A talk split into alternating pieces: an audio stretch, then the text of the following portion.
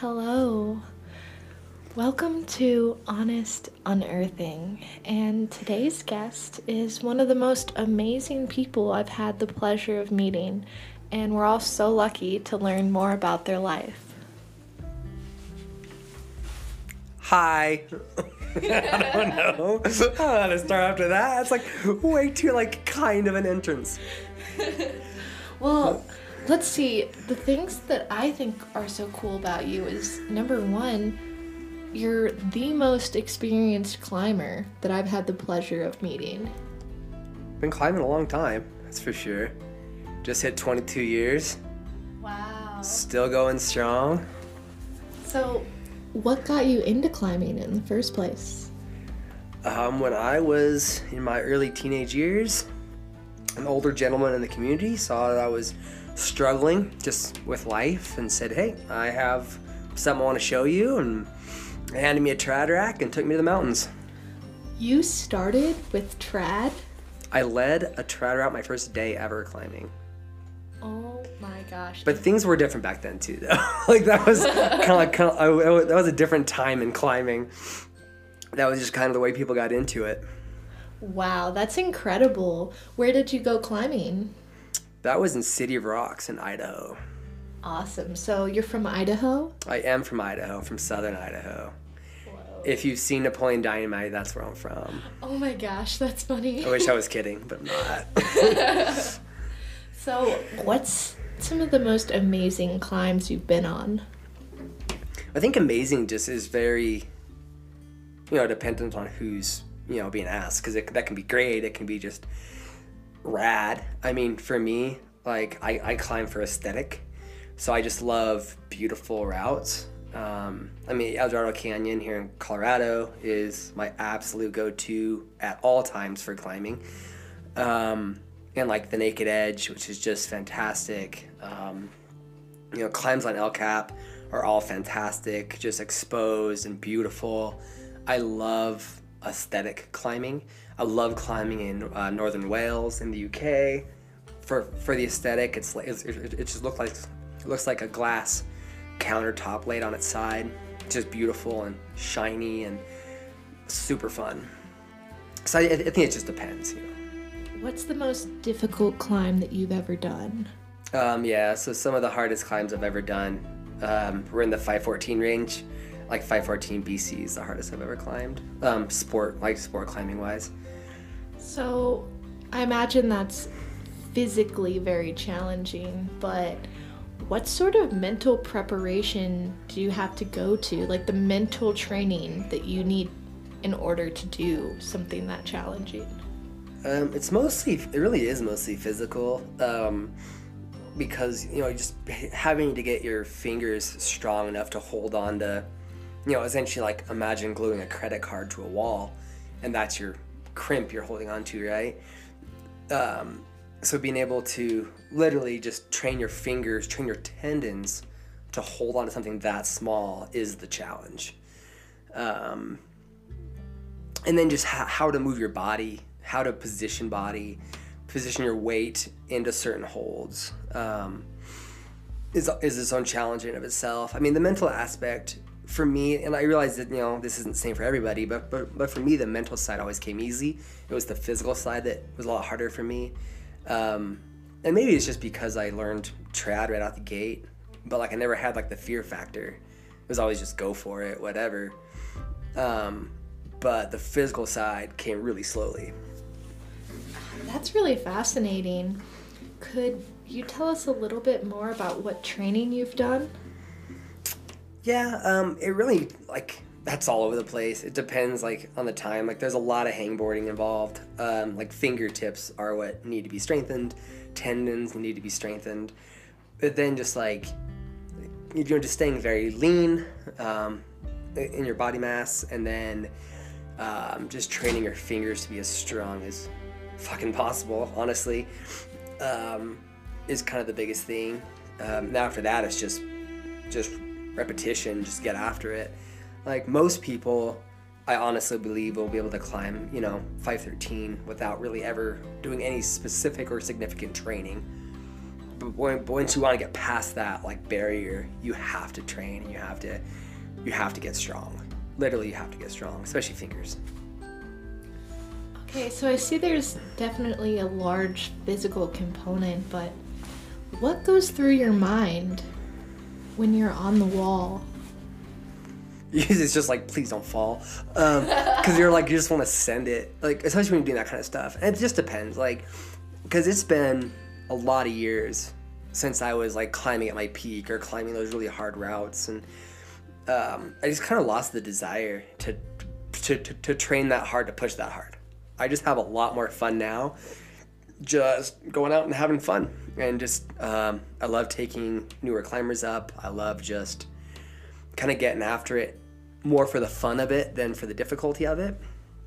And uh, yeah, I love it. I don't know. How do you balance the rest of your life with your climbing life?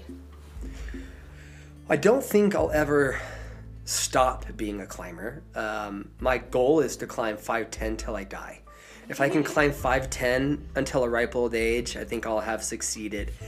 Um, yeah, I don't know. Um, you know, I have a family now, and you know, getting my kids into it um, is definitely kind of a goal, and be able to see, you know, them prosper. If they're, you know, obviously if they're interested, I'm not gonna, you know, force my kids to climb or anything, but if they're interested, you know, be able to watch that growth, the, that same like love and passion I had, it'd be rad to see them take that on as well.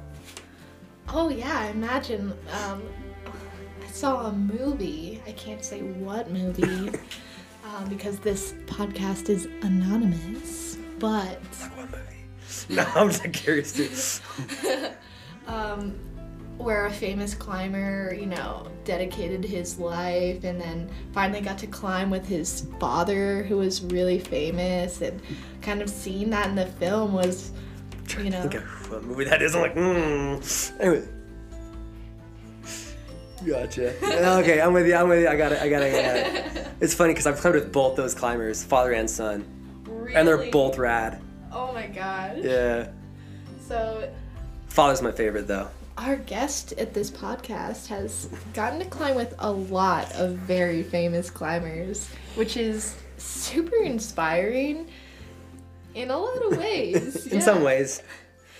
I think I, I, I I don't know. Like I think if you just spend enough time in any sport or spend enough time, like I don't know, like after over two decades of climbing, it's just I've just met a lot of people and weaseled my way into a lot of, you know, fun groups and be able to climb with a lot of cool people. I think like climbing is special in that way too, in that we all use the same crag. So like it's pretty easy to go and climb next to some pro climber, get to know them, and then go climbing with them. Where like in basketball, like you know, you know, you're not gonna go out and meet the most famous basketball, you know, fam- the most famous basketball player in your local court, and then be best friends with them. It just doesn't really happen that way. But in climbing, we, we just have that opportunity in a lot in a lot better ways, which is kind of cool.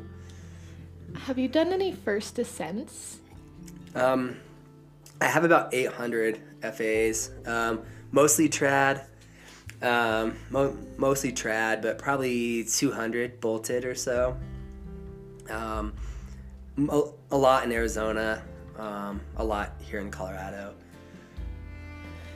Are you really nervous when you're doing a first descent? Not typically. Um, typically, it's just kind of. Could be because you're just up, up on the wall having fun. And it depends how you're doing it too. If, if you're doing like a trad route, ground up, you know, it can definitely be spicy because you just don't know what you're getting into. So you don't know if it all of a sudden, you know, you know, your heck's gonna peter out or something. But um, especially when you're bolting routes, you know, usually you can get up and like top rope solo the route or something and be able to like see if, if, if it'll even go before you bolt it. But obviously, you know, if, if you want to go like go, go like with the old school, the old school like mentality of just you know everything's ground up, no matter what, then yeah, it's gonna be scary. It's gonna be spicy for sure. But that, but that's why those old timers are just absolute badasses and we're not, and that's okay. So, have you ever had a moment during a really difficult t- time or climb hmm. where you had the thought, oh my god, I never want to climb again? Oh yeah, definitely. But they've been like weird like reasonings. Like I don't know. Like I remember one time we spent like me and my buddy spent like 16 hours on the wall and we'd like he, he, he broke his water bladder at the base of the route and it was a huge route and we ended up like dehydrated and like a, a, a, like honestly scared because we were like oh shit we still have like you know 800 feet of like 512 climbing to do and we're completely out of water completely dehydrated. We've been in the sun all day and it ended up being like yeah I mean, we ended up like you know t- you know topping the wall out after midnight. And that was I was like you know maybe we can just not do this for a while. And uh I'm, you know, I'm gonna go home and take a nap and a shower and call it a day. and we did. We, we, we both like took a week off. We were just like, we just need a break from that because that was a bit much. yeah, and, and I was here in Colorado too. Has there been any uh, funny instances where you've been up on the wall and maybe someone drops something that you need and you just need to figure out what to do? yeah, I mean, I've, I've, I've seen a lot of like weird things happen, like funny and then just like gross. Um, but like funny, like I remember we were doing a route, me and my buddy, and we were out in Eldorado, and uh, I was like, you know, it was like this huge traversing pitch, and I was looking over at him. He was at the he was, he was at the anchor. He just gotten there, and I saw him unclip something from his harness, and then something just go flying through the air. And it was definitely his GriGri and I was like, well, that sucks for you. Um, you better figure this out real quick. Um, and it, I mean, it was fine and all. It was just kind of funny. But then, uh, I mean, we, we ended up finding it um, that, that, that afternoon, uh, which was kind of funny too. But like, uh, I've, I've seen like not so funny things where you're like on the, like, I don't know, I've been on like El Capitan and like someone's like pissing off their portaledge and it's just like raining down on us. I'm like that's not cool. Oh so that's not near as not near as funny. But we're like, come on, man, that ain't cool. Yeah. Yeah, that's Oh. kind of funny, but Can you tell the the Nalgene story? oh, just the recent one in Red Rock. So luckily, I had nothing to do with that, but um, I just heard about it a lot. Um, epinephrine in Red Rocks is a really famous route, and um, just recently, a guy had taken a crap in his Nalgene and hooked it to his harness, and somehow it like disconnected. And the first 500 feet of the route is all chimney, just wide chimney, and the bottle came off and exploded down the chimneys. So there was just shit everywhere, which is kind of funny, but also kind of gross. You're like, oh shit. Literally, literally, oh shit. And it's not like you know, you know, it's not like Red Rock Canyon gets a whole bunch of rain to wash all the shit away. But yeah, So I'm just curious. You've met a lot of climbers in your life. yeah. Can you generalize any characteristic of climbers? Like, are they do they typically enjoy something? Like, is there something that they often share? Like, what makes people in general want to start climbing? Is it always unique or? I think I think um, like one weird like just one trait I notice a lot is a lot of climbers have like some sort of mental health issue. Um, honest to God, like pretty much every like climber I know has you know either deals with depression or anxiety or there's always like something there. And I think it's like at least for me, it's a way to like um, I, fo- I, I, I hyper focus on something, right? So it's pretty hard to be anxious or depressed when you're so focused on not dying. So it's like almost like I don't know, like like like I'm, I'm you know I'm just speaking for myself now, but that puzzle, that puzzle solving, is what helps pull me out of my mind. I think it helps a lot of people in that same way. Um, not you know, not to say um, everyone, obviously, but just seems to be kind of a driving factor for a lot of people. And like the way people get into climbing is just varies all over the place. Um, you know, I just know a lot of people that you know went to a climbing gym for their birthday when they were five, and then they're like, okay, you know, now they're 20 and they want to go give it a try outside or something, which is cool too. Um, you know, there's just so many different ways that people get into it. So there's a lot of different ways that people can meditate. And the basic idea of meditation is to be in the moment, not really have a lot of thoughts. And a lot of times when I'm climbing, the only th- thing that you have the ability to think is, like you said, problem solving. Where's my foot? Where's my hand? Am I back clipped? Can I make it to the next bolt? If not, how should I fall? Yeah, for sure. Um, what's some really gnarly falls that you've taken? Yeah, I've taken some like really big ones, like intentionally and unintentionally, and um, cause I don't know, like I'll, I'll pretty much do anything for a photo. So you know, you know, if someone's like, "Hey, this fall would make a good photo," I'm like, "Okay, I'll just let go. I don't care. Um, I'm all about it." Um, so I've, I've taken some huge, gnarly, intentional falls, um, just for a cool photo and then I've taken a bunch of just accidental ones like that were just gnarly. Like I've taken some that I, took one out out in Eldo I, I ended up like getting into the wrong route um, by accident. Like the route was like split halfway up the wall, and I went left. I was supposed to go right, and ended up taking like you know it was, it was like a sixty foot fall on a nut, and it was just whew spicy. Um, definitely like you know you get that like oh shit moment when you're like this is not good um, but i mean it was safe it was fine but it was just scary uh, but I've, I've, I've, I've taken quite a few like you know in that like 20 to 25 foot range that just ended up fine but we're like whew that's a lot Did you retrieve that nut? that that nut is one with the wall it is um, still there as far as i know from what i've heard it's still just there kicking it um, it, I don't believe it'll it'll um, ever come out of that particular crack, and that's okay. They can have it. Eldo giveth and Eldo taketh. Yeah, for sure. I've definitely lost some lost some gear over the years. What do you do?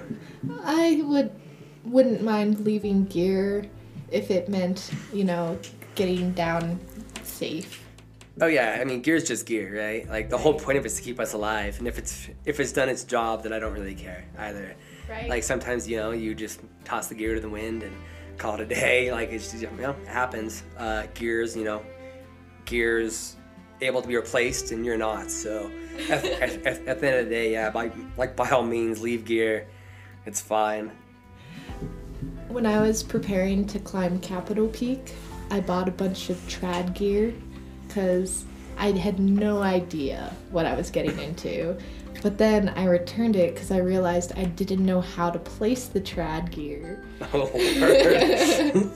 and uh, it would, I mean, it would be better than nothing if Yeah. we were in a situation where we had to do something. I will gladly sacrifice a cam oh, for sure. to get down a cliff on a 14er. Yeah. Maybe a, couple cams actually. Oh, for sure. Like, by, yeah, like by all means, like gear's just gear. I've, I've still like never done done a 14er just to do a 14er. It just seems like so much work. Like, I don't know. I hear all these stories of, of you like doing these big 14ers. Like, God, this sounds like a lot of work.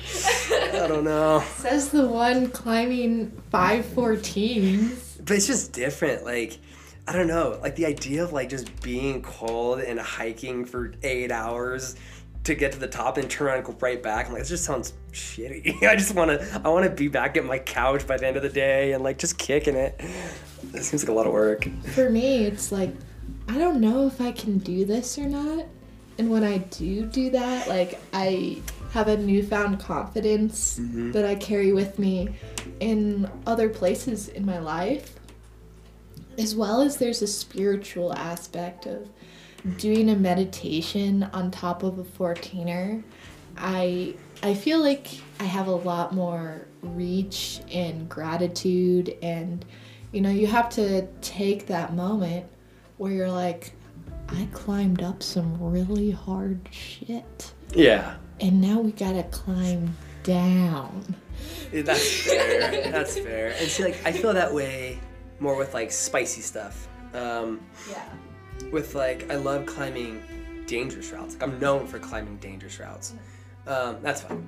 Um, we can we can share. Um, but uh, like I'm like you know I've, I've always been kind of known for my love of like of being scared, and so like I, I guess I, I, I get that I can't really judge you because I get that same kind of like stoke from doing dangerous routes. So like you know topping out some X-rated or R-rated route. Oh my god. Like I just absolutely love that feeling. Yeah, and then when you're at the top of the route, that first breath you take when you hook into your anchor Oh yeah. And Just that fine like, okay, we get to live today. It's a good day.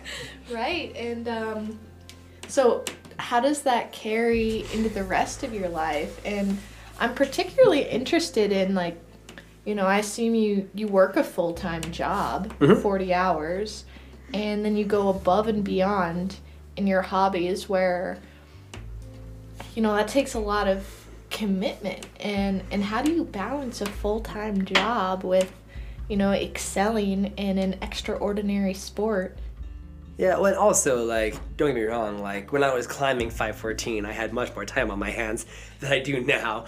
Um, it's definitely harder now, like having kids and working a you know adult job, uh, where you're like, well, you know, you can't just you know hop off real quick to go put down a route and they'll just understand. Um, yeah, I don't know. Um, it's it, it, it can be tough, but just kind of knowing what you want to do, knowing what your goals are, um, and just pushing toward that. Um, So, what's your opinion on going into more professional climbing role? like, like, like for me or just for anybody. For you. Well, so I was a professional climber. Um, like, did the whole sponsorships, did that whole, that whole road, and honestly, I hated it. It just was not for me. Um, like, yeah, I mean, yeah, I don't know. It just wasn't for me. Like, it took a lot of the fun out of it. I climb for fun. I climb to get scared. I don't climb. I don't want it to be a job. Um, and it kind of just like you know slowly like worked on me like when I was in it. And I was like, oh, like yeah, sure, I'll take that sponsorship. That's kind of cool. You know, some free gear, a little bit of money, whatever. And then you know over time, it's like, oh, now I'm like having to do this and having to do that and show up at this function and do that and took a lot of the fun out of it for me personally. So I actually like pr- I, I pretty much like dropped all the sponsorships and walked away from it and then just started just i mean yeah just pretty much just dropped it all and started climbing for myself. I just i way more prefer just climbing for myself. What's the industry like? um i mean i don't know. I'm assuming it i'm assuming it's changed. I mean that was you know 12 years ago or something that i was doing all that. I mean pro- yeah probably like 2010 or something. Um it's a long time but um yeah i mean at the time it was just you know the old bro show. Um, just a bunch of old white dudes um, crotchety and talking about their their sick five six which is cool. That's all cool and all but um, yeah and it was definitely just like you know it was pretty, pretty much just always get better and post the best photos and they wanted the best photos and blah blah blah. And it's just i just don't really care that much. I just want to have fun. I want to go climb a route and if i don't want to climb a route i just don't want to climb the route. Like i don't want to get i don't, I don't want to be you know be, be told what to do. I just want to go have fun. So, very quickly, I'm going to explain to our listeners how the grades work so that they can understand. So, um, it branches off of like the classes. Um, so, there's like class, you know, one through five, and class one is basically, you know, walking from your car to the parking lot. Class two is basically like some uphill. Class three is like three points of contact where you know you want to have one hand in both feet. Class four is so steep you need probably two hands. Uh, class five is going up, and from there, like I'd say, you know, five four is still basically a scramble at some point where you should have ropes and then 513 514 515 i mean that's kind of climbing in in a rut at some point right? You're essentially like like the best way to, to describe that hard of climbing is just put a granite countertop on its side and try to hold on. Um, but yeah, yeah. So like that whole scale is based off the uh, Yosemite Decimal System, is what it's called. Um, Oh. It was a scale created in, in, in Yosemite Valley to explain hiking trails, like how hard the hiking trails were. Um, and then yeah, so five five stood for technical climbing, it the the the scale used to go from five zero to five ten. Five ten was the hardest thing in the world. Like that's how the scale was designed to be. But then when things started to get harder than that, they just had to keep the scale going. So now it's just you know a scale that just keeps adding on as it goes. So yeah, it's kind of cool. So like after five ten, it starts splitting into uh, letter grades. So you have 510, A, B, C, and D, and then 511, A, B, C, and D, up to 515. 515C is currently the hardest thing in the world. 515D, I guess. I think silence is 515D. Where's silence? Um, I want to say it's in Norway. Um, yeah, yeah, a climber put it up like two years ago, a year ago. And it was just kind of funny because he's the loudest climber on earth and he named his route Silence. But um, yeah, it's cool too. but yeah, I, I want to say it's in Norway. So I was at one of the Craggin' Classics, and uh, the crag is, by the way, like the area of the wall that you climb in. And somebody mentioned that there's like been an effort to rename routes. Correct. Um, could you tell us a little bit about that? Yeah, sure. Um, so it really started with the whole Me Too movement. Um, and they were going to route developers um, and f- any name that was deemed offensive or just needed to be changed for, you know, insert reason here. Um, they would ask if it was, you know, they would, they would ask for the ability to change the name, or or like if you go online and look them up, it'll just say redacted, um, uh, instead of having the name anymore. Um, so yeah, I was actually like, I remember um, Arizona did a giant like meeting, and it was like, hey, we're gonna get all like the main route developers together and have this Zoom call. This was right at the beginning of COVID. We're gonna have we're, we're gonna do uh, do this Zoom call and kind of call people out on their routes and not no not, not so much call them out, but just like we need to change this name, that name, that name, um, and give the route developers like first choice to change the name, um, which is cool. And I was like, I, I, I was on the call and luckily didn't have a single route called out, so I was good to go. But because I've, I've never, you know, I've always just kept my routes to like the names of the area. Like for instance, there's one uh, area in, in, in Arizona where everything is based off you know, all the names of the routes are based off names of like of like obscure points in the human body. So like I call like one of my routes uh, dermatome, which is like the connective tissue between your ribs and like the and, like your rib bones. Like super weird. Like it, yeah, like I don't know. I'm just I've never been one for naming like I don't know offensively, I suppose. Um, I really admire that, and I'm glad that there's been an effort to change things because um, I've I've heard from a lot of non-climbers and personally experienced some things related to. I mean, obviously, the group that we climb with is exceptionally welcoming to new climbers, but um, there are some who have sort of an elitist, you know, perspective. Oh, for sure. A bit exclusive, not totally supportive of one another. Yeah. And I was just wondering if you've seen a lot of that or if you've seen changes, you know, from your experience. Yeah, oh, for sure. Um, even especially over the past like ten years, um, um, like being a queer individual in the climbing community twenty years ago, um, you know, I, I I got many different reactions getting into you know into climbing groups and um, just very different, very looked at very differently. Um, and then starting about 10 years ago like I, I, I think just with like the social change in conscience of like you know of america in general that um, yeah it, it, it, it, changed in our little you know cliquey community as well.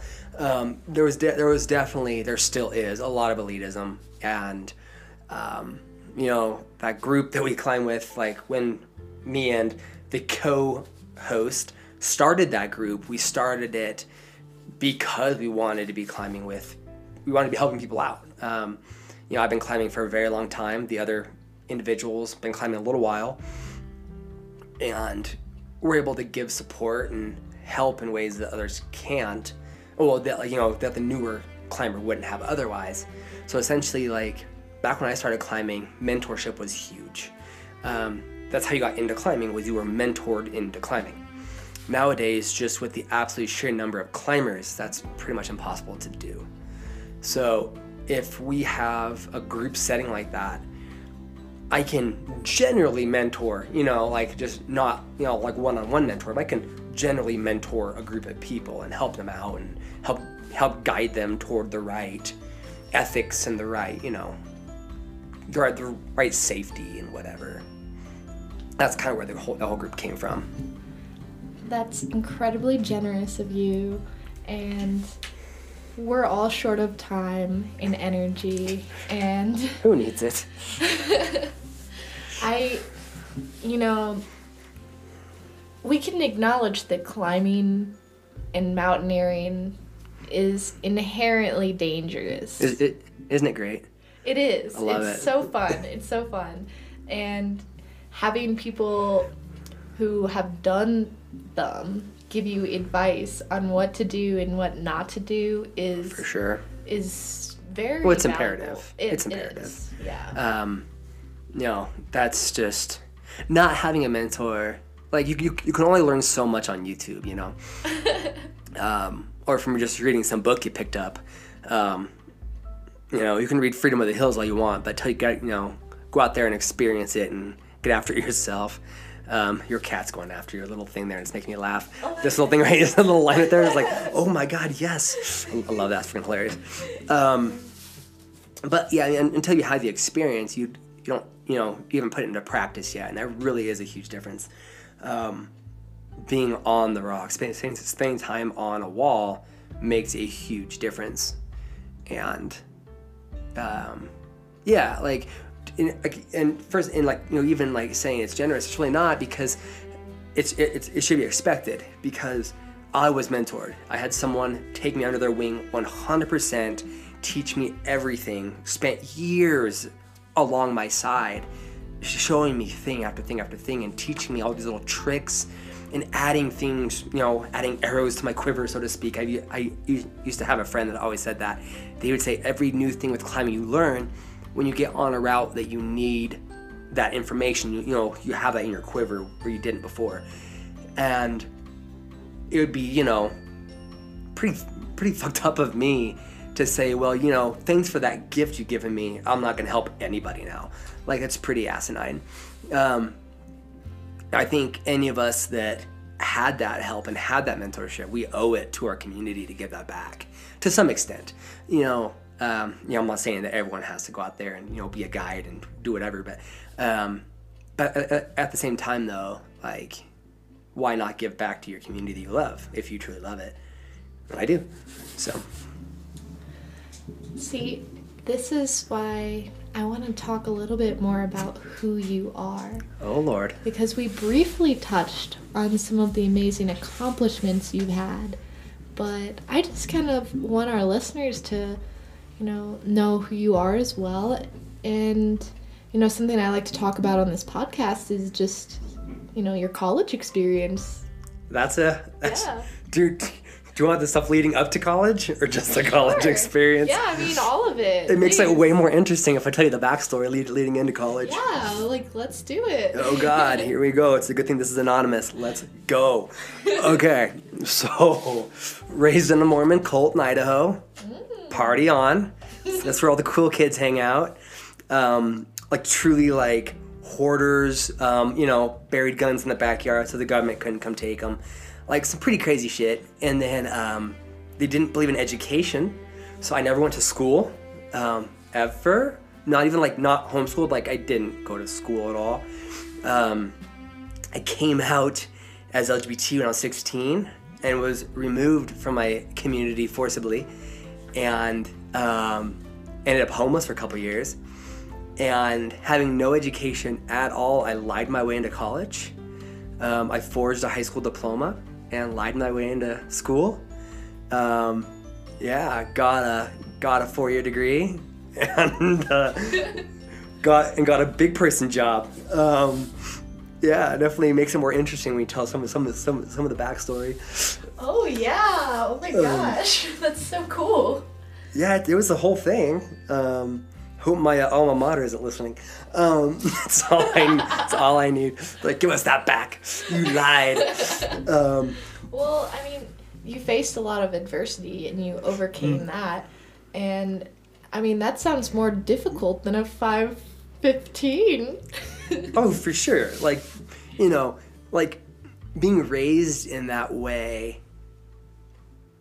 Essentially, you know, leaves you not prepared for anything in life at all. Not even. I mean, literally nothing. Because you know, you're not. You don't learn social behavior because you're always secluded.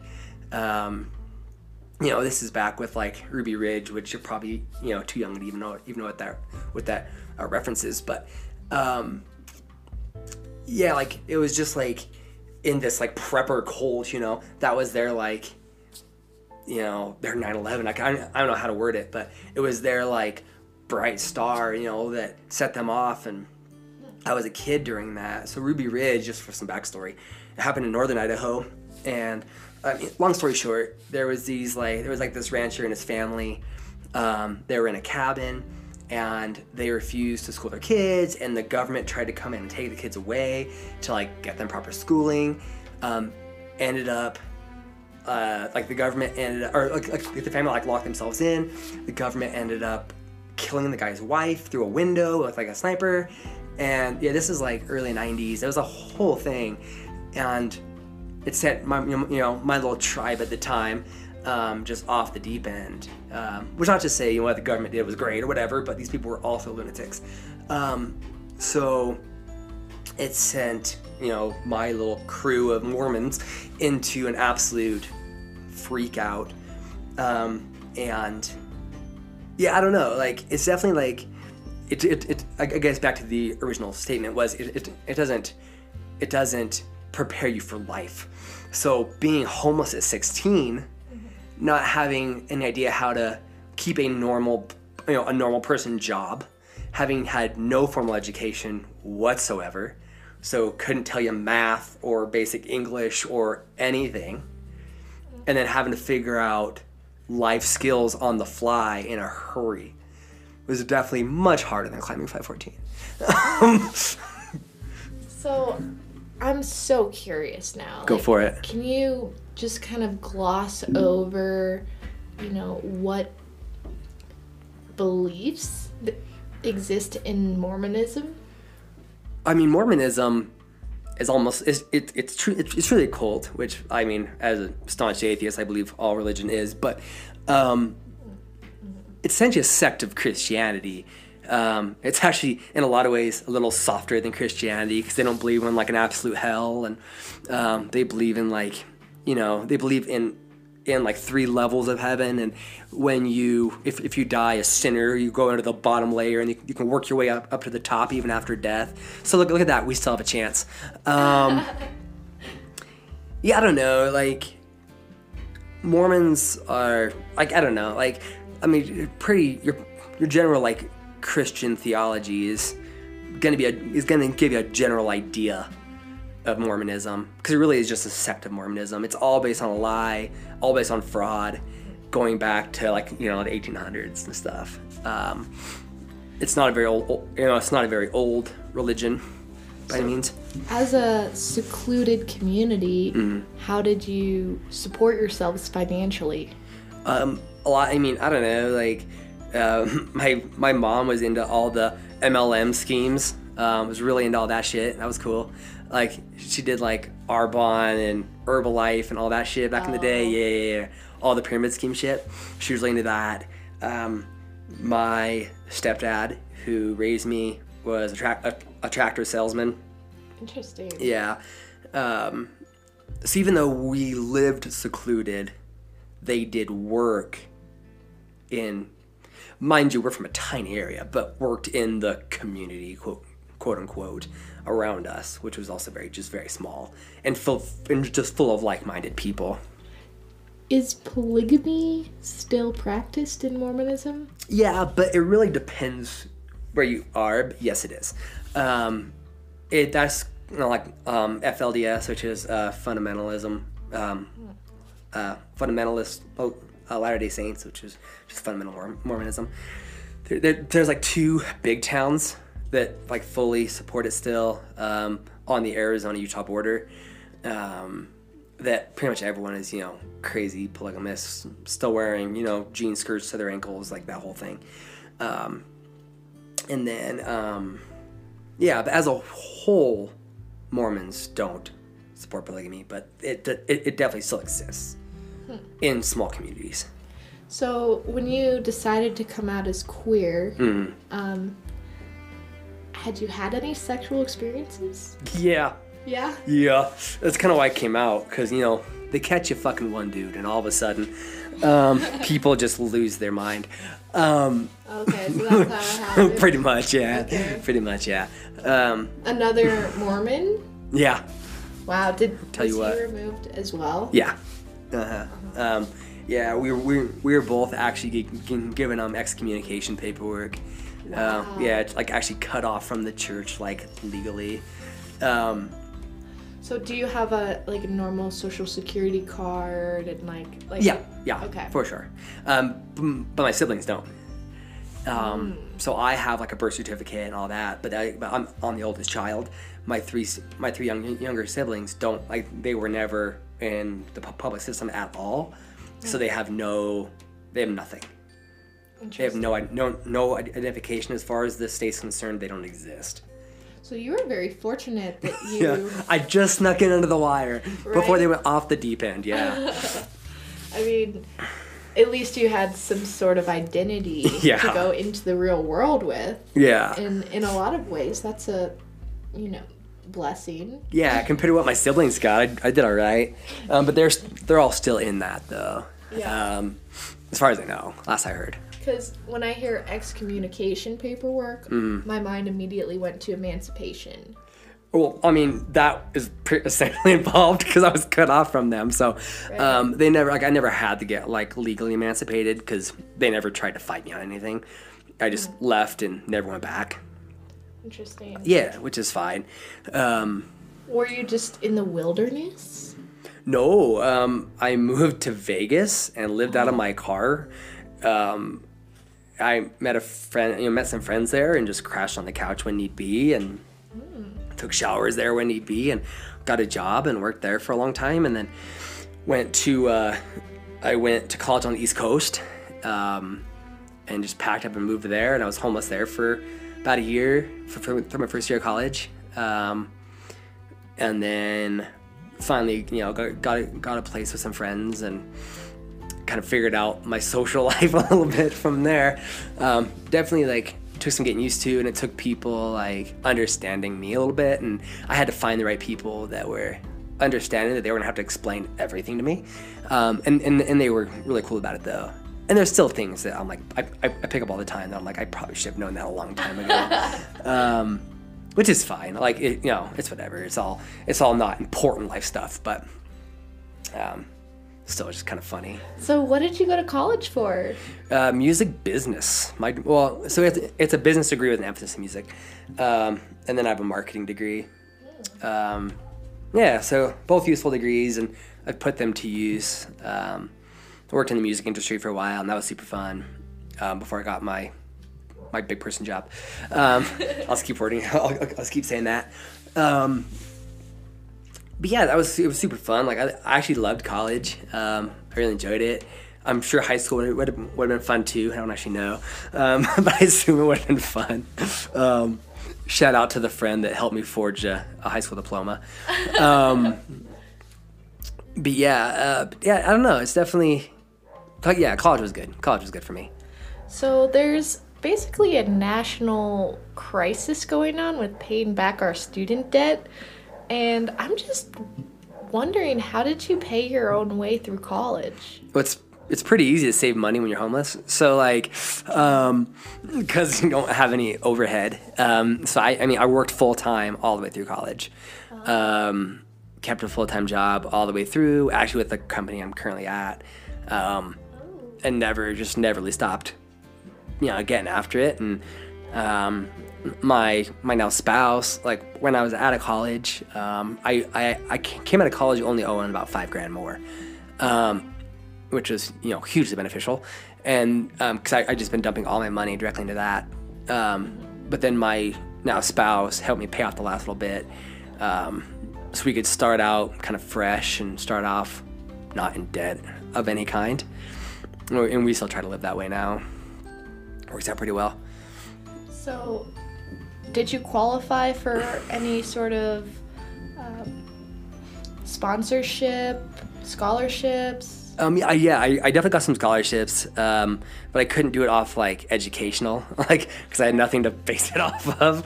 Yeah. Um, so I didn't even apply for those. But I definitely got like some financial aid, and I got some, you know, just apply, like some like governmental grants and stuff.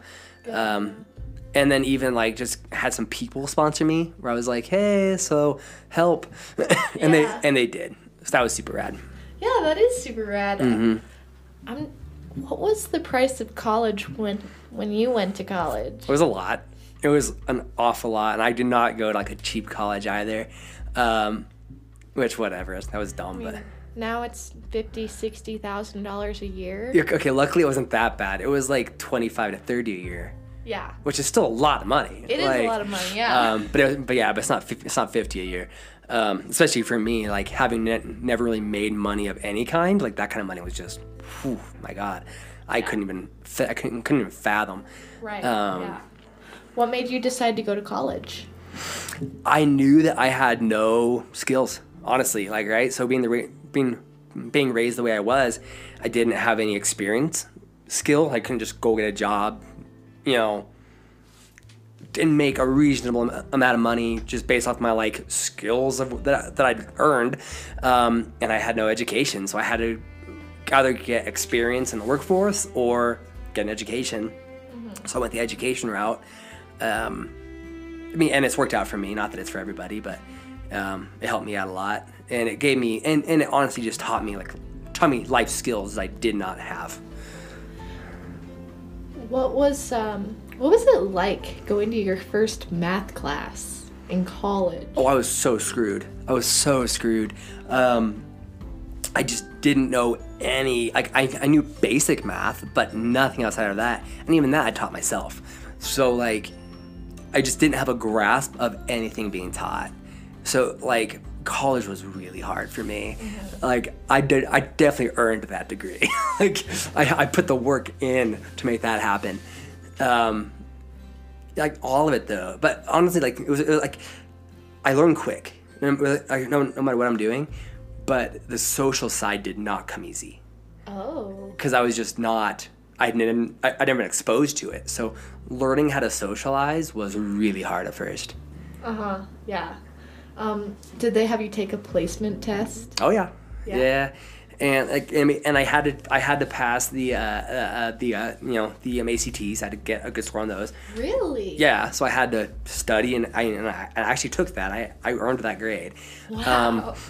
Yeah, but like just so just like to be like like bluntly honest here. So I took it once, not really knowing how dumb I was. Like honestly, like just I mean to be honest about it.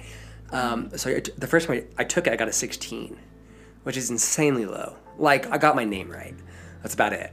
And um, and I was like, oh shit, I'm in bad shape. and it's multiple choice, so Oh, I was yeah, I'm I it's was about, you know, it's about as bad as it gets. It's about as bad as it's about as bad as it gets. like yeah you can guess on every question, right? and you can get about a 16 yeah it was bad um, so then i went and studied a lot and i got tutors and i was like yeah i was serious about it. I, I, I wanted to do well and i didn't want to be dumb forever. So whatever i have to do to to learn myself up let's go. And uh, so yeah i mean i got tutors i got english tutors and math tutors and went back to the ACT, ACT again got got a pretty good score and got way into school that way. And nice. um, yeah, but it did not come easy. Like the whole, I mean, most just like so once again, most of the social side, because like I can study, I can learn, like, um, but definitely there's just so much like common sense that I just don't know.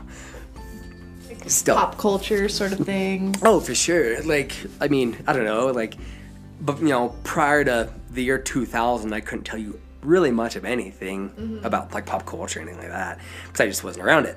Um, you know, in the 2000s, I started being because I mean, it would have been, I would have left home if you want to if you want to say it that way, in 2005, 2000, like 2004, 2005. So that's kind of when I started, honestly, like learning about the world, learning about you know, life in general. What was one of the uh, most surprising things that you learned?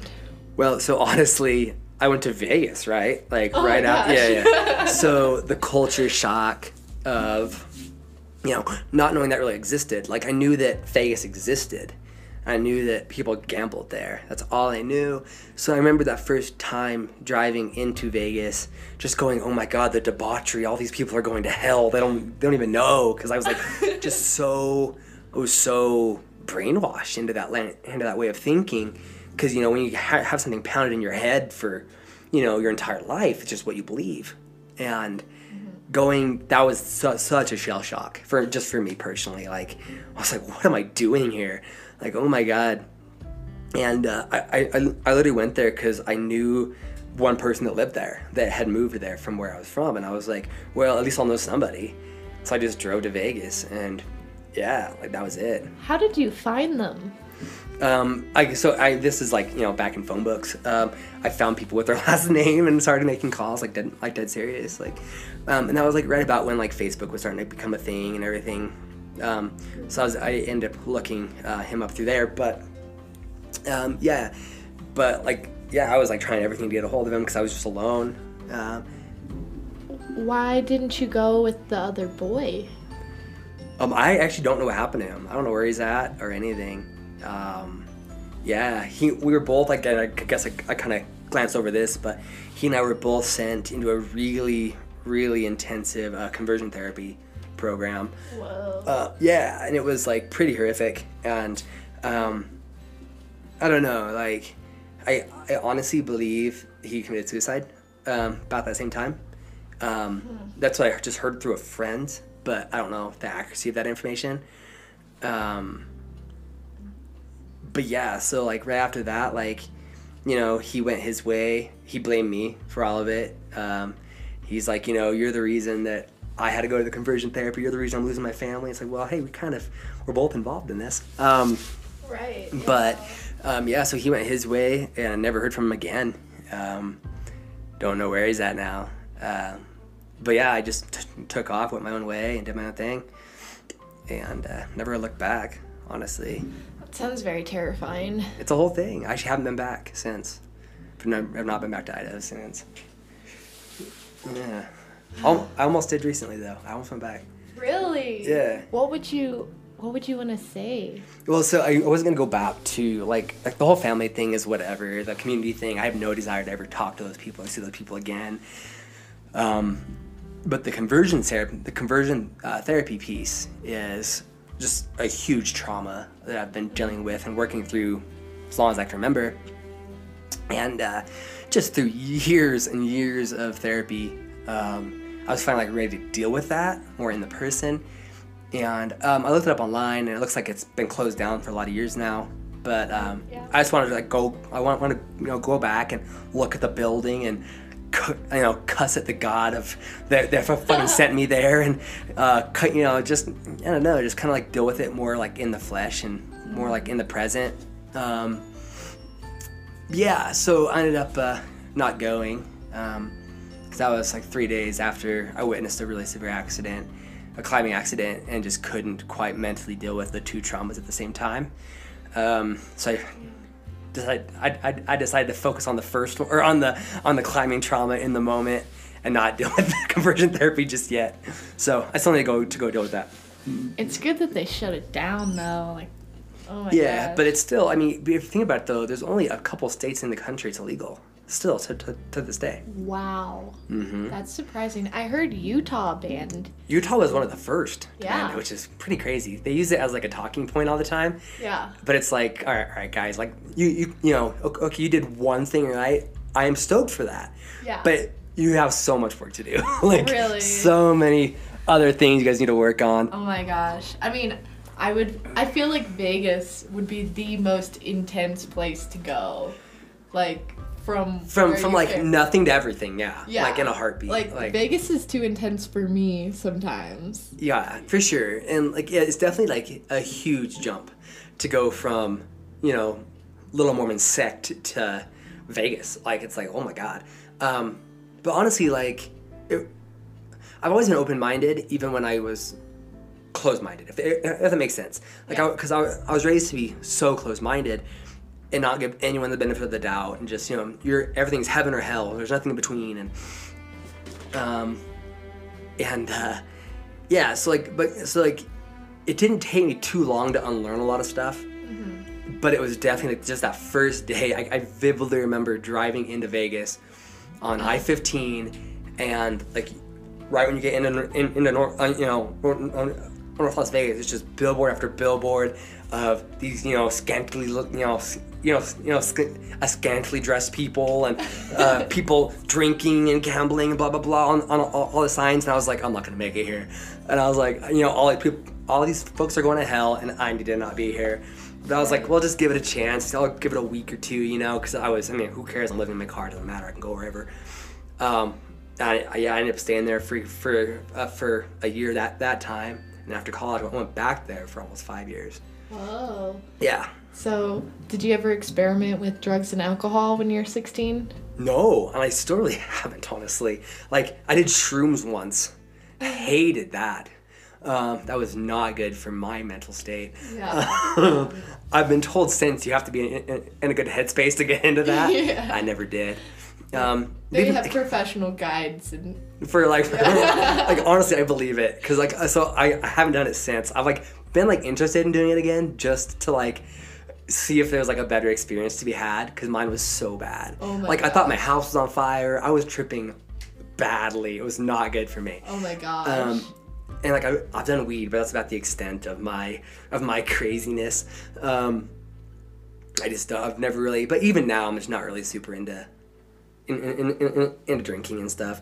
Mostly just because like when like even though like like so my like my my mom was an alcoholic, my uncle was an alcoholic, um, even in that little community. So just not wanting to follow those follow that footstep. That's shocking to me because of Utah's alcohol restrictions. Well, and so I was in Idaho, remember, um, which is actually more like percentage wise Mormon than Utah is. Um, Interesting. I know. I tell you what, uh, my hometown was a ninety-nine point eight percent Mormon. Not exaggerating. Like that's like the the actual like consensus or the actual uh, census like number is Yeah. a, yeah is a ninety-nine point eight. I thought Mormons weren't allowed to drink alcohol. They're not supposed to. Um, yeah, and so my uncle made like essentially moonshine, made moonshine, and my Oh, mom and my uncle were both raging alcoholics. Um, so it just I, I never wanted like follow in their footsteps um, of of abusing that. Not to say I would, but I just don't want to either. So um, I, I just I'm really I'm really cautious about drinking and drugs in general. I try to treat my body generally well, ice cream excluded. And um, if you were here in the flesh with our guest, you could tell.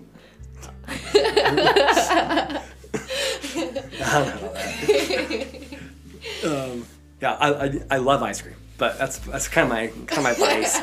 like ice cream and sorbet, especially like the last like month, I've eaten so many raspberry sorbetos. Like Processed sugar. Oh my! I tell you what, I've been going hard on them too. Um, yeah, it was so funny. Like I recently had a surgery, and on the first day, like after I got home from the hospital, um, I had I had a knock on the door, and I went and opened it, and someone had door dashed me eight eight of those Talenti raspberry sorbets. And I was like, they get me. Um, Oh my gosh. it, the, it did hit the spot. They are all gone, Oh, that sounds. and that's only been like a week and a half ago. So. Oh, so one thing that you mentioned earlier, I thought would be cool to include on the podcast. Um, so you you got a music degree, Mhm. and can you tell our guests or our listeners about what you did with that degree? Yeah, so like well, I still use so, so it's a business degree with emphasis in music, but um, I, but I've been a songwriter as long as I can remember. Um, and I wrote a lot of music as a, as a ghostwriter for emo bands. Um, so a lot of like the big named emo bands like the mid to late 2000s um, I wrote music for. I absolutely adore it. I still write music constantly. I still play I play music all the time.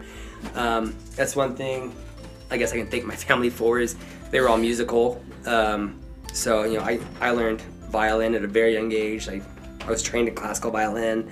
Um, I, I, I, I still play to this day. It's been you know almost 30 years. I've been play, playing violin. I've been pl- playing playing a guitar for over 20. Um, so yeah, I guess like that's the one thing that they blessed me with. But um, yeah, so I just it was just songwriting mostly. Um, when I was working in the music field, um, I did like booking and promotion work um, in Vegas. That's why I went back to Vegas originally after school was to work in booking and promotion um, for like the hotels on the strip and I loved it. It was super fun. It's just not consistent enough of an income to like take care of a family. You know, I was I, I was I had like just gotten married at the time, and uh, couldn't uh, financially feasibly make it. Maybe not getting paid this month, maybe getting paid this month, sort of thing. Oh right. Yeah. So you know, I still get royalties from the music, from the selling of the music, which is you know cool. you still get them. I still get them. Wow. Mechanical royalties are fantastic. Um, definitely, it's definitely you know weird now in the age of Spotify and all that, but um, it's yeah, it's cool. Um, I loved the industry. I still write music. I just don't sell it the way I used to, but I, I love it, and I still love I still love emo music. I'm still like the emoest bitch around. Oh Um, my gosh, I am so stoked for emo climbing night. emo climbing night Monday. to anyone out there that knows us, you better be there. You think I'll get this podcast edited in that? You have like five days to get this out. five days and a three day climbing trip. do not let us down. Um, we got we got we got routes to do, covered in black makeup. Um, I tell you what, scene scene kids are where it's at. oh, I am so excited when we get off this podcast to like, you know, get the actual songs that you wrote. I never told you. I just assumed I told you. no, I'm so Yeah. excited. I love early 2000 emo music. Yeah, like I mid to probably late know all of them, and I probably chance. know all the lyrics that you wrote. Good Like- chance. And then it's actually kind kind of funny because like. Um, when you like hear it and you know my backstory a little bit, like like the songs make more sense. You're like, oh shit, that's why it was worded that way. Oh fuck, that's kind of fucked up. Like there's a lot of that. I really wish we could say names on this Yeah. podcast. Well, it's just kind of funny too, because like I did write for a lot of religious bands, because a lot of those emo bands were were, were like Christian artists, um, which is kind of weird. Like even like the big name ones, um, and I wrote songs about like being gay and hiding that in a closet, and then sold it to a Christian band, and they had no idea what it was about, and I just never told them. Um, so they're, out there- they're out there like singing about you know about like hiding being gay, and they have no idea. Um, so that's you know my little jab back at religion, I guess. my little way of like, haha. Um, that is hilarious, actually, though. yeah, it's pretty fun. It's it's the, it's the little things, you know, So that get you through the day. Did you write just the lyrics? Depends on, on the song, because it's all so varied. Like I, because I I actually worked for the record labels, and I would write music, I'd write lyrics, I'd write whatever. Um, they'd come, you know, they'd come to me with lyrics and say, hey, can you do anything with this? I'm like, yeah, I'll try. You know, if I couldn't, someone else would, or I'd go to them with with the song. I'd go to the to the, the record label with the song, like, here, I have this song. It's, you know, it's pretty good if you're interested, and they'd pitch it to other artists, go from there, or I could pitch it dir- directly to the artists, the ones I had a good relationship with. Um, yeah, so that's it was, it was fun. It was definitely a fun time, and I still like have a lot of those contacts, which are kind of fun. So I still get to like go back and chat with like everyone's favorite, you know, everyone's favorite emo bands from like the mid mid two thousands. You get, get, get just call them up and check in. Um, it's yeah, it's, it's just fun. It's a fun field to be in, but it's just not financially feasible. So I'm here thinking about, you know, what our listeners can sort of take away from what they learned about your life, um, other than just like, you know, I knew you were cool, but like you definitely exceeded my expectations of how cool a person I could tell be. you what, it's hard being this cool all the time. I know, right? But I, I feel so cool. just with the amount that you've accomplished and the amount of adversity that you've overcome, I feel like our listeners will be able to take that and, you know, find their own strength to overcome obstacles in their own lives. Oh, for sure. And just standing up for, for you know, standing up for people around you. because Um, like a big adversity, like, so full disclosure, I'm transgender. And, um, so like, you know, this coming up Saturdays, uh, you know, I'm sure it'll come out after that, but, um, the end of November here, uh, November 20th, is a Transgender uh, Day of Remembrance. And in this last year, uh, 461 trans individuals have been murdered. Um, I mean, uh, world, world, worldwide, um, mostly in Brazil. There's like 46, I think, I, I, I believe that were in the US. Um, Wow. um, but it's a pretty staggering number. And, um, you know, the average age of death for a trans woman is 35. Uh, One in 10 trans women are murdered. One in six trans women of color are murdered. It's pretty astronomical. And, you know, we need allies. so, um, you know, people out there, like, if you hear people saying transphobic shit, like, tell them to fuck off, you know? Like, stand up for people, you know, stand up for what's, for what's right out there and the queer community in general. But, um, yeah, I don't know. It's just, it's been on my mind a lot today, specifically. You know, given those statistics, I think that LGBT should be rearranged. Okay. It's just definitely it's definitely the most it's current it's currently the most because it's, it's one of the smallest communities in the country it's like such a minute mm-hmm. group of people that i belong to but it's such a a persecuted group as well um, right. Yeah. just by just just, just like just like us statistically and, and numerically um yeah i don't know I just been on my mind a lot today like i have a huge instagram following which is like dumb to say but um but like i, I get i got doxxed a while back which i just learned what that meant i'm old all right I don't know what um, that means. well, there you go. I'm, I'm, I'm- I'm glad to hear that. So essentially, this like conservative website put out all my information. They put my information to my like you know my Instagram, my, my, my phone number. Like they didn't give give out my um, address, which they normally do, but they put out like my email address, all that all, that- all that stuff. So so people had all my direct communication. And they were just blowing me up with horrifically transphobic messages and Oh hate-filled messages. Um, but I got thousands over the course of about two months. This was about, I don't know, this, this was like this was like this was like six months ago. Um, so over the course, course of like two months, I got thousands of these hate-filled messages, and and now I still get like 20 a week, consistently 20 a week, which I, I actually I don't even mind. I respond to them. I try to like, I try to like, yeah, cause like you know, the only reason they're acting out this way is, 'cause it- is I mean, I'm assuming is because they don't know a trans person, right? So if I can open some sort of dialogue and like be like, hey, why are you acting out this way? Like, I've done nothing to you. I'm not harming you in any way. I'm not harming anybody. Um, what like how like you know stop being such a dick essentially, essentially.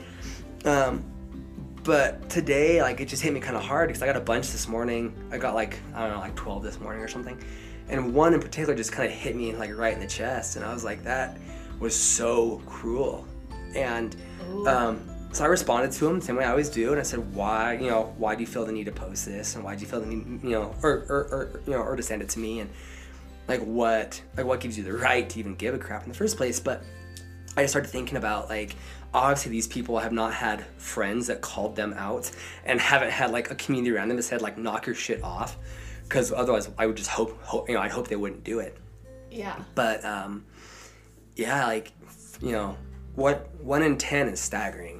One in six is truly shocking, and it's just it, it can't go on. It has to stop. So like It does. Yeah. yeah, so like I don't know. I, I I've been thinking all day long. I've been thinking about this. Sorry, like to like just like go off off on this tangent, but like all day long, it's been you know it's been um, driving me nuts since that message this morning, because you know as just as as a community, as just people in general, like if someone's saying stupid shit, like tell them they're saying stupid shit.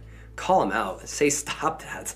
Like, cause it, it means a lot more coming from your sister or your friend than coming from some random trans chick on the internet.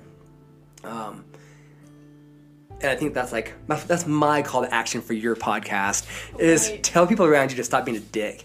Um, I think that'd be beneficial for the whole world, and and on in on in like you know in every topic, not just Yeah. trans related. If they, if they're being a dick, just tell them to stop being a dick. Yeah. There's no reason for that. just inclusive in Just- in all aspects. Yeah. Well, the thing is, like, and, and, and that's why I respond the way I do to these messages. It's because I can, you know, get mad and start throwing a screaming fit. But mm-hmm. first off, it's gonna it's gonna accomplish literally nothing except pissing me off and you, you know and utilizing my energy Yeah. to respond to these people. It's, it's actually probably more infuriating to them if I'm just you know really kind and nice and like, hey, so where'd you get like where'd you get these thoughts like these crazy off the wall theories are just nuts sometimes. Some of the things I've heard are- and, and had thrown at me are just absolutely insane. Oh my gosh. Yeah, like I'll, I'll show you some after, after the Oh podcast. Just just like even the one just today was like, oh my god, like what? And they always want to condemn you to hell. I don't know. That's the whole thing is. It's like you know what? Like I'm already going. That's fine. Like You say, you'll do your thing. well, we we can work our way up. Yeah, yeah. Conveniently raise Mormon. It's okay. Um, I have a chance still. Um, no, that's that's not right. Though. at the same time, though, kind of. Um, it's like you know, I'll be okay. You, you you should be worried, but I'll be okay.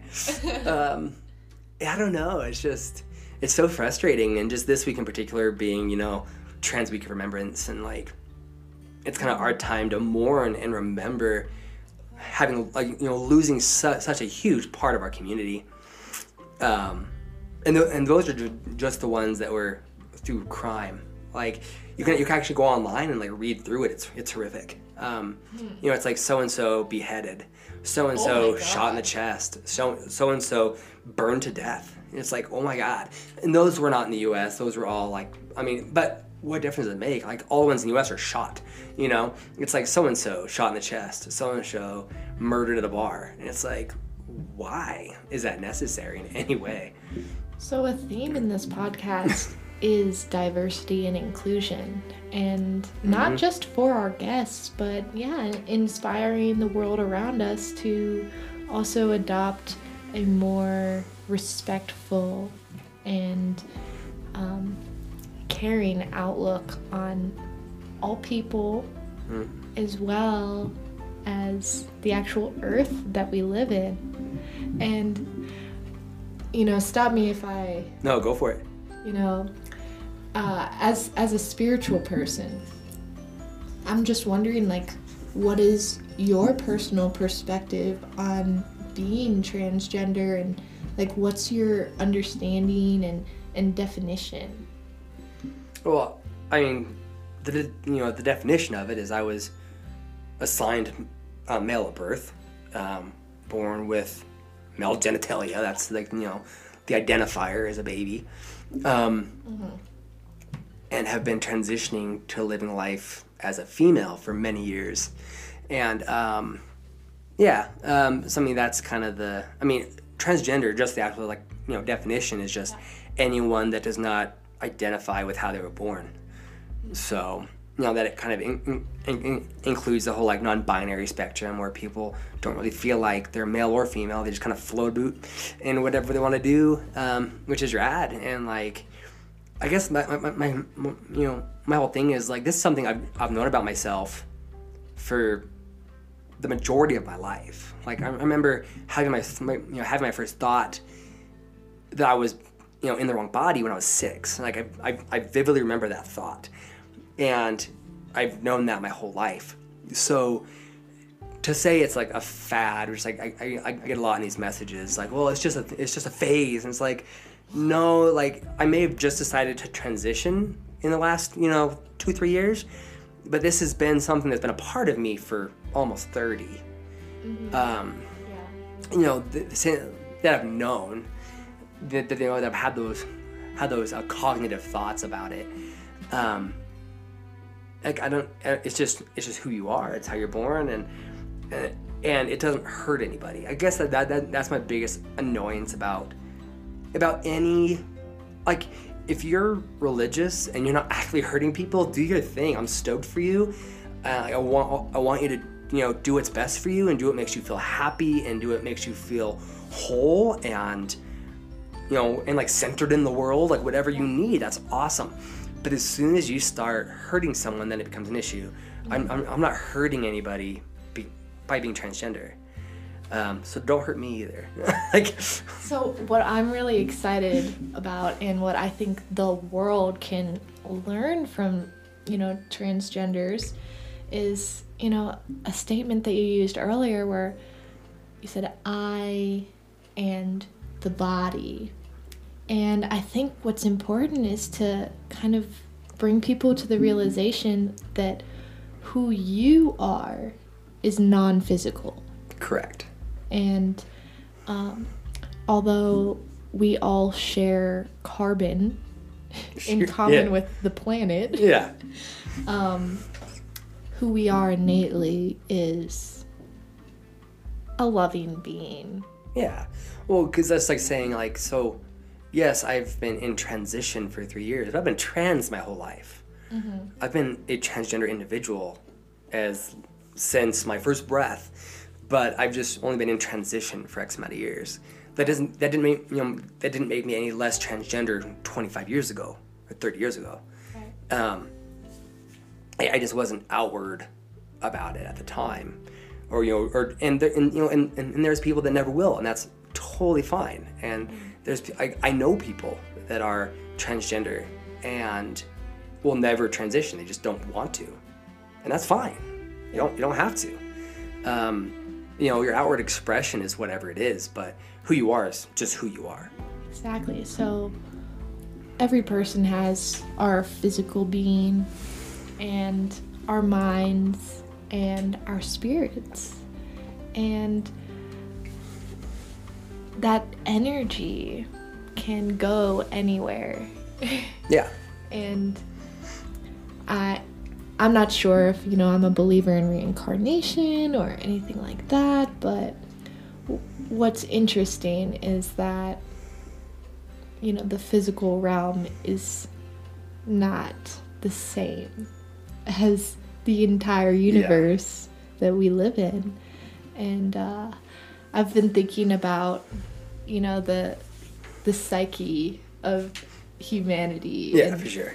you know things that happen in a different part of the world that affect everything Mhm. because you know we're all connected For sure. Like even if you look at like, you know, the largest organisms on Earth is you know a forest of mushrooms in Oregon and an aspen grove in Wyoming. Because that one tree you see is all you see, but there's actually you know a million trees connected underground. And I know that you know I'm. Um, my therapist talks about that a lot. She's a very spiritual person, and she always talks about, you know, yeah, we're not like physically connected, but we're all connected, and just that that psyche and that you know transfer of energy in one way or the other. And I do believe in you know that there's energy out there that we all I mean give off to each other, like you know even just you know to make it like you know in the in the easiest example, if I'm having a bad day and you're having a good day and I come and I come and I uh, come in and I'm just being absolutely over the top negative, it's gonna it's gonna you know you know wear off on you as well. yeah And even that, like transfer of spirit or transfer of energy, you know, it, it does exist to some extent. I like, I don't know. It's prob- prob- probably about as woo woo as I believe personally. I'm very much just like fully scientifical and like if you can prove it to me in science, I'm about it. Otherwise, I'm just like want nothing to do with it. And that's probably because of my upbringing and like, um, you know, being told that that everything has to be on faith when there's just no proof or evidence for any of it. right i mean Um, spirituality is impossible to measure yeah. but it's something that you know some of us can feel and i'm not saying people are mind readers Yeah. but i think we could be well, my spouse would love that. Yeah. Uh, my spouse is probably the most like like she wants to be in everyone's business, and I love it. Um, which is good for me because I love like hearing everything that's going on. Right. Um, yeah. If she could read mine, she it would, yeah it'd blow her mind. She'd be so so stoked. like if I have a negative thought, Mm-hmm. I mean, first of all, I can't hide it. Like I wear my heart on my sleeve, basically. Mm. Um, so if I have a negative thought, people can see it in my body language. Yeah. But if I somehow master the ability to not demonstrate my body language, which is very convenient in the post-COVID era, Right. um, you know, I think the people can generally get a sense of who you are and how you feel just from what you're thinking. Yeah, I and I could see that because, well, especially with those of us that like outwardly show so much. Because I'm the same way. Like I can't hide my feelings. I never, I've never been able to. Um, you know, so I'm I'm a generally a gen generally that's what I was thinking of. generally very like giddy, stoked person. Um, just kind of always excited to be around and be yeah, but um, yeah, but like when my mind you know does a somersault or whatever, and all of a sudden like it just like, yeah it crashes, and I know I'm wearing off on people. Um, yeah, I mean it definitely exists for sure. I'm just learning that other people aren't like that.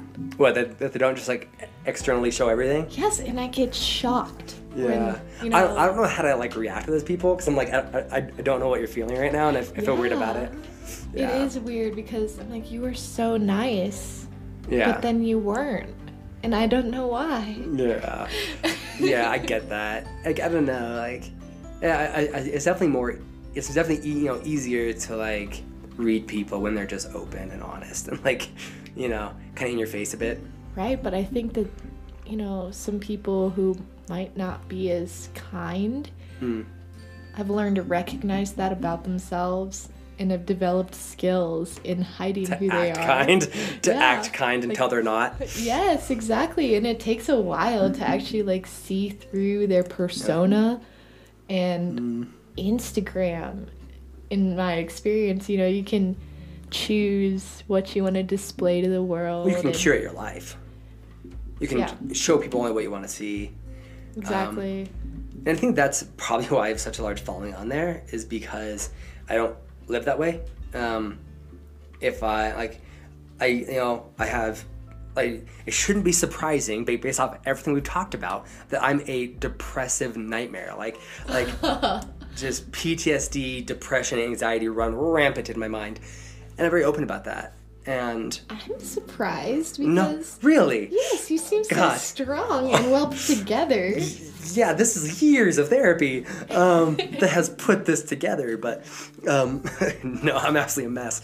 Um, but just being open about that too, it's been helpful. Like I know that, like you know, I mean, just God, it was four years ago when I attempted suicide, hmm. and you know, just being open about that. I mean, open about like these are the struggles I'm dealing with. These are the you know what I'm, this is what I'm going through, and then having people re- you know reach back out and say, "Whoa, I'm having these same thoughts. I didn't realize it. You know, this, this is like normal." Like I think just being honest with people about ourselves and not like curating everything so beautifully. You know, Yeah. Like you don't have to be an Instagram model. Like just be yourself and just be open and honest. Um, I think it can be. I think it helps a lot. It helps more people than we think. Um, you know, I know. I just know that like, especially with like with the mental health stuff, like I'm very open about it. I'm very kind of obnoxious about it because I don't I don't let people like forget that like people are hurting all over and like you know treat people with respect and kindness because you don't know what they're dealing with. Um, because you know I, I, I, I, I, I probably seemed well put together when I was going out to kill myself. You, you know what I mean?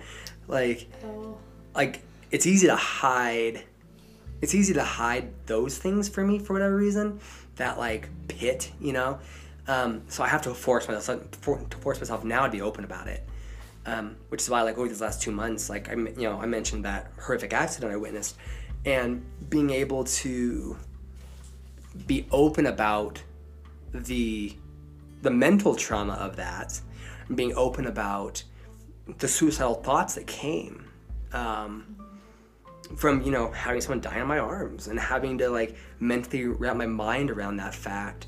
And you know when the when the when the depression took over and the suicidal ideation took over being able to reach out to friends and say this is what i'm dealing with. I need help and i need it now Yeah. and people being there because they knew what you needed i think that's super beneficial Right. sorry another big tangent but like it's just a, Not at all. definitely um you know I, it's just people hide things that are considered taboo or considered you know unspeakable or something I don't, I don't know what it is but like we're taught to be shamed to be you know to be ashamed of having mental health issues when it's like when you tell your story it's like yeah you probably should have some mental health issues. Like just go get that help you know go, go, go get the help go get the help, help that you know the help the help you need. And if you have friends that are truly your friends like they'll be there for you. And i know that you know you know our little group in, in, in particular like I, I, I reached out hard and said this is what i need and i need it fast. Like i reached out to the other person that helped get their group going you know and just said like i am suicidal to a hellish extent i need help like right away. Um, so can we like meet up to you know meet up in like half hour and just like walk or something? Because all I want to do is kill myself and I got to get this under control. And just having people that are willing to step in and be like yep I'm there let's do something let you know or whatever it may be like like hey I need someone to drive me to therapy because I'm in no I'm in no place to like drive right now and Yeah. people stepping in for that and helping me out with that like over these last two months um, you know, asking you shall receive, I suppose. Like, right? You you have, you have to ask first. Um, you have to make known what the issues are.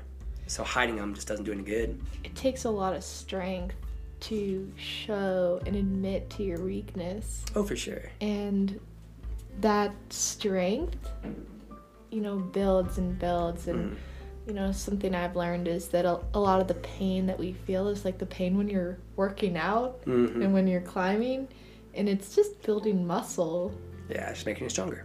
exactly and you know i think a lot of our listeners here you know can find their own strength and however they might relate to your story whether you've been in a cult or If so, please reach out and tell some stories, man. yeah I love some good cold stories. know, whatever struggles that you have you know here we have this amazing person who's you know demonstrating how you know they built their strength and um, some of the you know challenges that they've been able to get through and whatever challenges you're facing you know you can get through it Oh, definitely. and the reward after mm-hmm. i mean it's it's got to be like being on top of the on top of the mountain.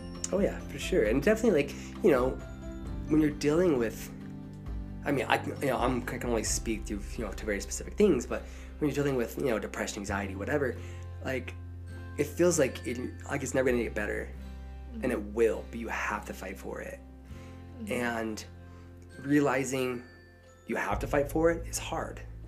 Um, yeah but you know, like up until that first uh, suicide attempt, I had never even thought to get help. Like I knew what I was dealing with, I knew what my issues were, but I never even thought how to go about it. So you know, two friends saved my life that day. Truly saved my life that day. Um, I went out and I was soloing some of the hardest routes I've ever done, and just hoping I'd eventually fall.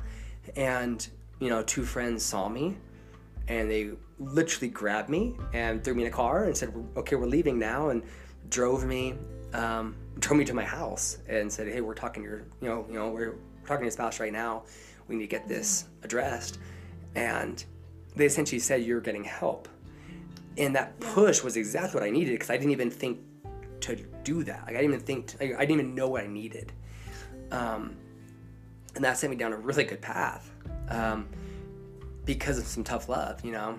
Um, yeah, but like, and, you know, definitely like admitting it is the hardest thing, right? And admitting that you're struggling, need help is hard. It's like, as humans, we're just like generally like egotistical and think we're above that. Like, and I get it. Like, I did too.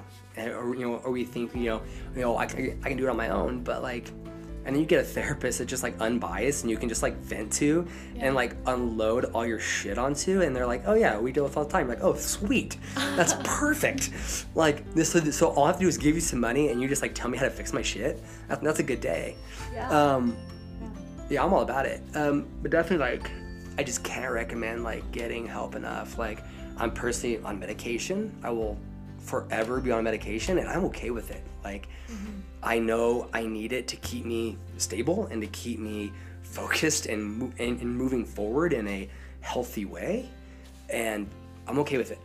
Like, it's really a luxury oh, for sure. to, to be able to have you know the medications in this that are available to us that Oh, for sure. aren't available to everyone all over the world Mm-hmm. and you know i haven't done as much international traveling as i would like but um, i always t- talk to people who have and try and learn from what they've experienced and it's just given me more gratitude for where we live and you know what we have access to Mm-hmm. and you know that gratitude is something that you know we can take with us all over Oh, for sure. yeah and also maybe work on helping other people have access to the things that we mm. do especially the people who need it and for the record you would be an excellent protagonist mm. in a climbing film A protagonist. Yes. Oh God. Let's go. Um, I think definitely more deserving of uh, the main role compared to some other cl- Some famous other climbers. famous climbers that are actually giant douchebags. Yeah, that you know have all this fame and All this money and fame, and they're just douchebags. I I know. mean, I can be a douchebag too. Don't get me wrong. yeah. Some of us, some of these, I tell you what. Um, Elitist. elitist, I tell you what. I remember, like just like to speak to that elitist piece, and this is going way back, you know, earlier into the into the conversation. But um, I remember there was this one guy um, that used to climb around a lot, and he was like the strong guy in the group, you know, and he would not climb with me. He, ref- he, ref- he, re- he refused to. At the time, I was probably climbing, you know, 5'11 or 5'12 or whatever, and he was like, you know, he was doing like 5'13 plus and 5'14A, and he uh, called, or, or uh, when I sent my first 5'13, he called me the next day and goes, hey, wanna go climbing? I'm like, no. Like, you wouldn't climb with me a week ago because I hadn't done this achievement yet. That's so elitist. Like, no, I don't need you in my life, man. What a what a douchebag. right? Like, Oh man, I tell you what. do I have to start ice climbing to get some respect around here? I, I hope not because I refuse to do it. Like all my friends ice climb and I just refuse. I don't want to be that cold. I started, you know, I thought about it, and then I was like, wait, wait, so climbing up ice with knives, I mean, yeah, that's badass, but will I, as an individual, enjoy the amount of stress involved and also the possibility that I might lose coordination and hit the rope with an axe? Isn't that fantastic? Just think about that the whole time. Like, no, oh. no, thank you. Yeah, I that's my mean, thought too. Maybe one day, but like, Mm. you know, I don't think I have to do that. like it's just the idea of being that cold does not sound fun to me. Like, do you want to be absolutely soaking wet, like Yeah. drenched to, to your core in like you know sub freezing temperatures? I I'll be on the couch. Um, I mean, and you can call me a fair weather climber. That's fine. I'll climb whatever in the 50 degree weather. Like, let's go. Um, yeah, I just have no desire to touch ice. I never have. I really love yoga, you know, and I I'm trying to find this balance between doing, you know, really hardcore physical things Oof. and then also restoring your body. And I've met so many really badass, amazing, strong individuals mm-hmm. who go and go and go and get injured mm-hmm.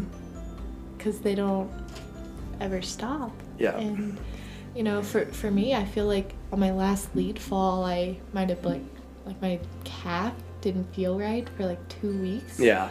And I was like, you know, maybe now's not the time to do a 14er. probably not. That's, uh, that's called self care. Um, Yeah, like- stay home every once in a while. It's okay.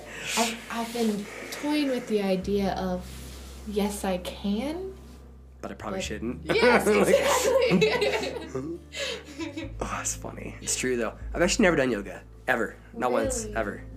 Yeah, Oh, I should. I've always wanted to. I just never have. yeah. So you know, teach me. Oh, yeah, Show me some yoga. We're gonna do it. Yeah. I still had Full body. a full body workout. I, Yeah. I I can't go back to work because of the surgery. I, I, can't go back to work for another like 30 days Wow. for 35 days. So I have time. So let's do some yoga. Oh, for sure. I can start climbing again next week though. Did I, did, I, did I say that already? I might have. You can, I can. but But I should. You I should should. indeed. I'm so bored. Like having just just like going and going my whole life, and all of a sudden just like dead stop. I'm like, oh god, what do I do now? I'm not used to just sitting around. See, I'm very fortunate that I will not reveal your identity in this podcast because I personally want you to be catching me all the time when I fall. Because I'll be honest, like as much as we're talking about like climbing achievement, my belay skills are on point. So good. it's like falling into a cloud every time. I don't It's- want anyone to know who you are That's because fair. they're gonna want you to catch them and I mean, when I pull out the pelican case with the gold gree they'll know. But I mean, it matters. I tell you what. All right, well, we're all so grateful for your time here on the podcast, and thank you so much in your assistance in getting the truth out there. Oh, you betcha. Have a good day. Bye. Bye, guys.